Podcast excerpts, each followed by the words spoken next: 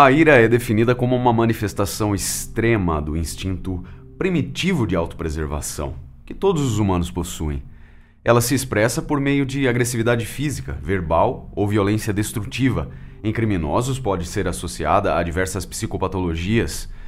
Como são a amígdala e o hipotálamo áreas primitivas do nosso cérebro que controlam os comportamentos sociais básicos ligados ao medo e ao instinto de sobrevivência, nos indivíduos saudáveis, a raiva se transforma em ira e ódio assassino quando nos sentimos ameaçados ou quando uma meta significativa é frustrada por agentes externos. Nesses casos, as memórias e a imaginação também podem contribuir para o aumento da intensidade da reação. Na obra A Divina Comédia, do escritor italiano Dante Alighieri, aqueles que cometeram o pecado da ira estão no quinto círculo do inferno, imersos na lama do rio Estige estes condenados se espancam e se insultam eternamente. Este certamente será o lugar de destino do milionário americano Harold Landry.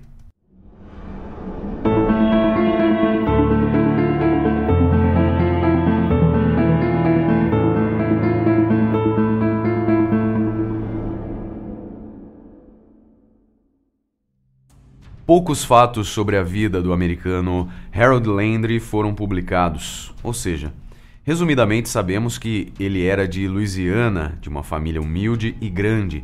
Ele tinha 12 irmãos e sua formação profissional era a engenharia. Durante um período de sua vida, ele serviu nas Forças Armadas e fez fortuna ao projetar guindastes hidráulicos para plataformas de petróleo.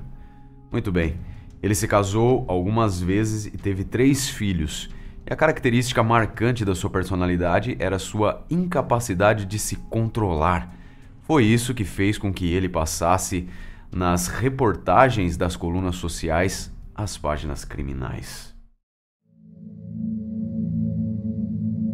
Em 1992, Harold Landry protagonizou um episódio insólito na sua vida ao se envolver sexualmente com Geraldine Price, a babá de seu filho. Essa aventura extraconjugal durou dois anos, até que Chris Price, o marido da babá, descobriu a traição da esposa ao ver os dois amantes juntos, quando Harold estava deixando a mulher na casa dela. No momento em que o homem chegou perto do veículo, naturalmente disposto a iniciar uma violenta discussão, Harold pegou um revólver e gritou que ele era um homem morto. Ao mesmo tempo, em que simplesmente disparou um tiro a queima-roupa. A bala atravessou uma artéria no pescoço e um nervo ligado às cordas vocais e quase levou o homem a óbito. Como sequela, Chris Price até hoje tem problemas de fala e seu braço e mão direitos ficaram incapacitados. Na verdade, ele só sobreviveu pois o ataque foi realizado em frente a um hospital, o que tornou possível que ele fosse socorrido muito rapidamente. Quanto a Harold, ele foi julgado por tentativa de homicídio, mas certamente ele teve uma defesa bem preparada e bem remunerada, que conseguiu para o atirador uma condenação apenas por agressão agravada e que por fim não deu em nada, visto que essa pena foi suspensa e ele então simplesmente não pagou pelo seu crime, que obviamente foi uma tentativa de assassinato. Em 1999, sete anos após este episódio de violência, ele era um solteiro rico e solitário. Assim, ele se aventurou na busca de um novo amor de uma maneira, digamos, moderna para a época. Mesmo que para alguns dos seus amigos essa não parecesse uma opção muito romântica de encontrar uma noiva, Harold conheceu em algum site de relacionamento uma mulher interessante chamada Misery possivelmente uma referência ao livro de Stephen King, uma excelente história de terror psicológico que foi adaptada para o cinema. Muito bem. Nos interessa saber que atrás desse pseudônimo Misery estava Lucy Davis, uma inglesa de 28 anos, estudante de música e que tinha uma filhinha de 4 anos. Harold tinha 53 anos, então uma diferença de 25 anos que para o amor verdadeiro não é nada, concordam? Respeitando as conhecidas tradições americanas, ele comprou para Lucy um belo anel de diamantes para então pedi-la em casamento. Amigos de Harold posteriormente dirão que o relacionamento do casal se parecia mais com um negócio do que com um romance, porque Lucy queria o diamante, mas ela não queria Harold como parte do acordo. Ou seja, o caso de amor entre eles era que Lucy amava o dinheiro de Harold e Harold amava a aparência de Lucy. Esquecemos de relatar que Harold possuía propriedades na Inglaterra, viajou para lá e isso tornou possível que o relacionamento deles evoluísse, passando do mundo virtual para o real. Quando Lucy engravidou, eles decidiram se casar legalmente. Foi assim que aquele homem de meia idade de modos grosseiros ou meio caipiras, enfrentou o desafio de se transformar em um cavalheiro inglês. Dinheiro não era o problema. Por isso, ele logo comprou uma casa grande no campo para acolher sua nova família, esperando a chegada da bebê. Contudo, o que poderia ter sido uma vida cheia de felicidade para todos, rapidamente azedou. Talvez o fato deles ficarem o tempo todo juntos, ou que não havia desafios a enfrentarem como casal ou conquistas a realizarem, tenha acelerado o desgaste da relação.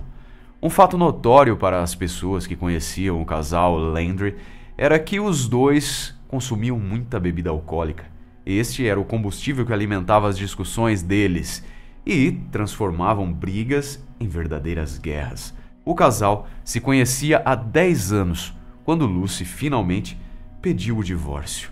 Nessa altura do campeonato, ela já estava traindo abertamente o marido com Garrett Jenkins, um ex-colega de escola, que ela reencontrou pelo Facebook em agosto de 2009.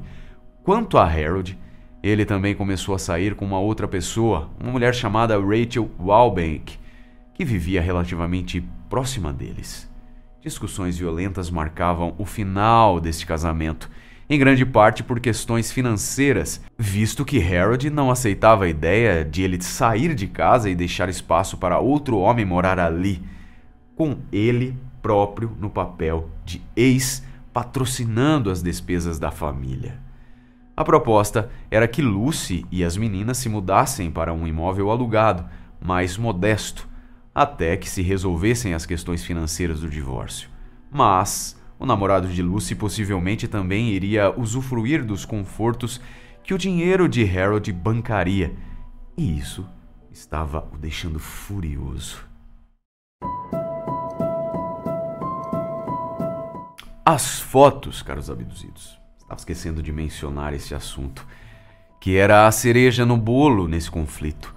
Lucy começava a colocar no portão de um colégio próximo à casa deles, assim visível para todo mundo ver, algumas fotos íntimas de Harold. Essas fotos ela tinha encontrado no computador do marido, o que deu ensejo a ela definir Harold como um velho pervertido. Então, esse divórcio litigioso envolvia em alguma medida uma chantagem financeira, onde os nudes do velho milionário americano eram um elemento importante um golpe bem baixo da parte da mulher e que, obviamente, alimentava os piores sentimentos de Harold Landry. Em 1 de fevereiro de 2010, aconteceu um assassinato na mansão. Assim foi divulgado o crime nos jornais ingleses. Lucy, que estava então com 38 anos de idade, e seu marido Harold, com 63 anos, durante o dia receberam a visita de um vizinho Stephen Kennedy, que tinha ido à casa deles na companhia de duas crianças, seu filho Cree, de um ano, e sua enteada tia, de 10 anos. Segundo ele, tudo parecia mais ou menos normal, porém Harold tinha bebido pelo menos três garrafas de vinho. Mais tarde, quando já havia anoitecido, Stephen Kennedy ouviu alguns gritos e uma voz que claramente chamava pelo seu nome. Então, quando ele saiu de casa para ver do que se tratava, ele teve uma visão chocante. Sua bela vizinha, Lucy Landry, estava totalmente encharcada de sangue, com uma faca atravessada no corpo, caída sobre a cerca de sua casa. Imediatamente, ele tentou ajudá-la e chamou por socorro. Contudo, os médicos, quando chegaram, não puderam fazer nada para salvá-la. A polícia encontrou as filhas de Lucy, então com 7 e 14 anos, sozinhas no quintal da casa. As meninas não sabiam que sua mãe tinha morrido nos jardins da frente da casa.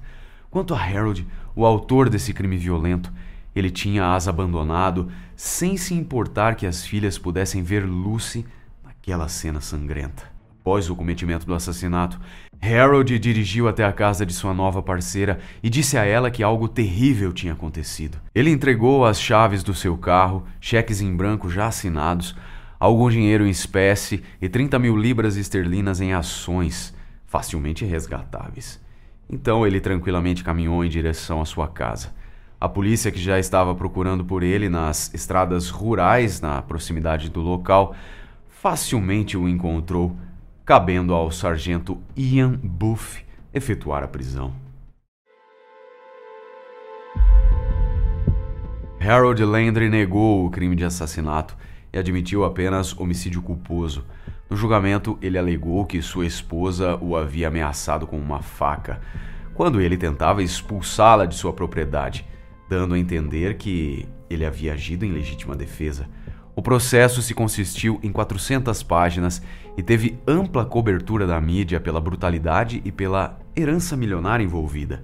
Por fim, o juiz Foskett chamou o ataque a Lucy Landry de indescritível e imperdoável. Ele declarou ainda que as alegações do acusado tinham todas as marcas de uma história sonhada após o acontecimento, para tentar estabelecer uma defesa. A autópsia evidenciou que foram 23 golpes de faca e a maioria deles desferidos quando Lucy estava deitada no chão, tentando se defender. Isso permitiu que o juiz fosse categórico ao fazer três declarações a Harold. Não tenho dúvidas de que você pretendia matá-la. Não tenho nenhuma dúvida de que você sabia que ela estava morta quando você deixou seu corpo. Há uma característica dentro de você que, se provocada e desafiada, pode levar a uma violência grave. Essa terceira afirmação levava em consideração também aquele outro crime pelo qual Harold tinha sido julgado nos Estados Unidos. Roger Davis, pai de Lucy, disse ao tribunal: Desde que conheceu Lucy, Harold era um homem manipulador e desagradável que queria que ela desistisse de tudo apenas para servir e cuidar dele. O acusado não expressou nenhuma emoção quando foi condenado à prisão perpétua pela morte da esposa. Porém, nos pareceu que a pena mínima de 16 anos, até a possibilidade de condicional, foi bastante leve. A família dela declarou que a prisão de Harold de alguma maneira alivia a dor da perda, mas que, infelizmente, nada mudará em relação ao que aconteceu com ela. Talvez o melhor seja pensar que ele estará no mínimo com 79 anos quando puder ser considerado elegível para a liberdade condicional. E assim. Encerramos mais essa história lembrando que a ira, enquanto pecado capital, abordado pela doutrina de São Tomás de Aquino, é considerada como um pecado grave que dá ensejo ao cometimento de vários outros. Aqui, dois destaques mortais por parte de Harold Landry. Sem dúvida alguma, o poder e a segurança que o dinheiro lhe oferecia possibilitou que ele ignorasse seus desvios de personalidade e o seu descontrole emocional, crendo que ele mesmo era a lei. Obrigado por sua companhia e até o próximo episódio.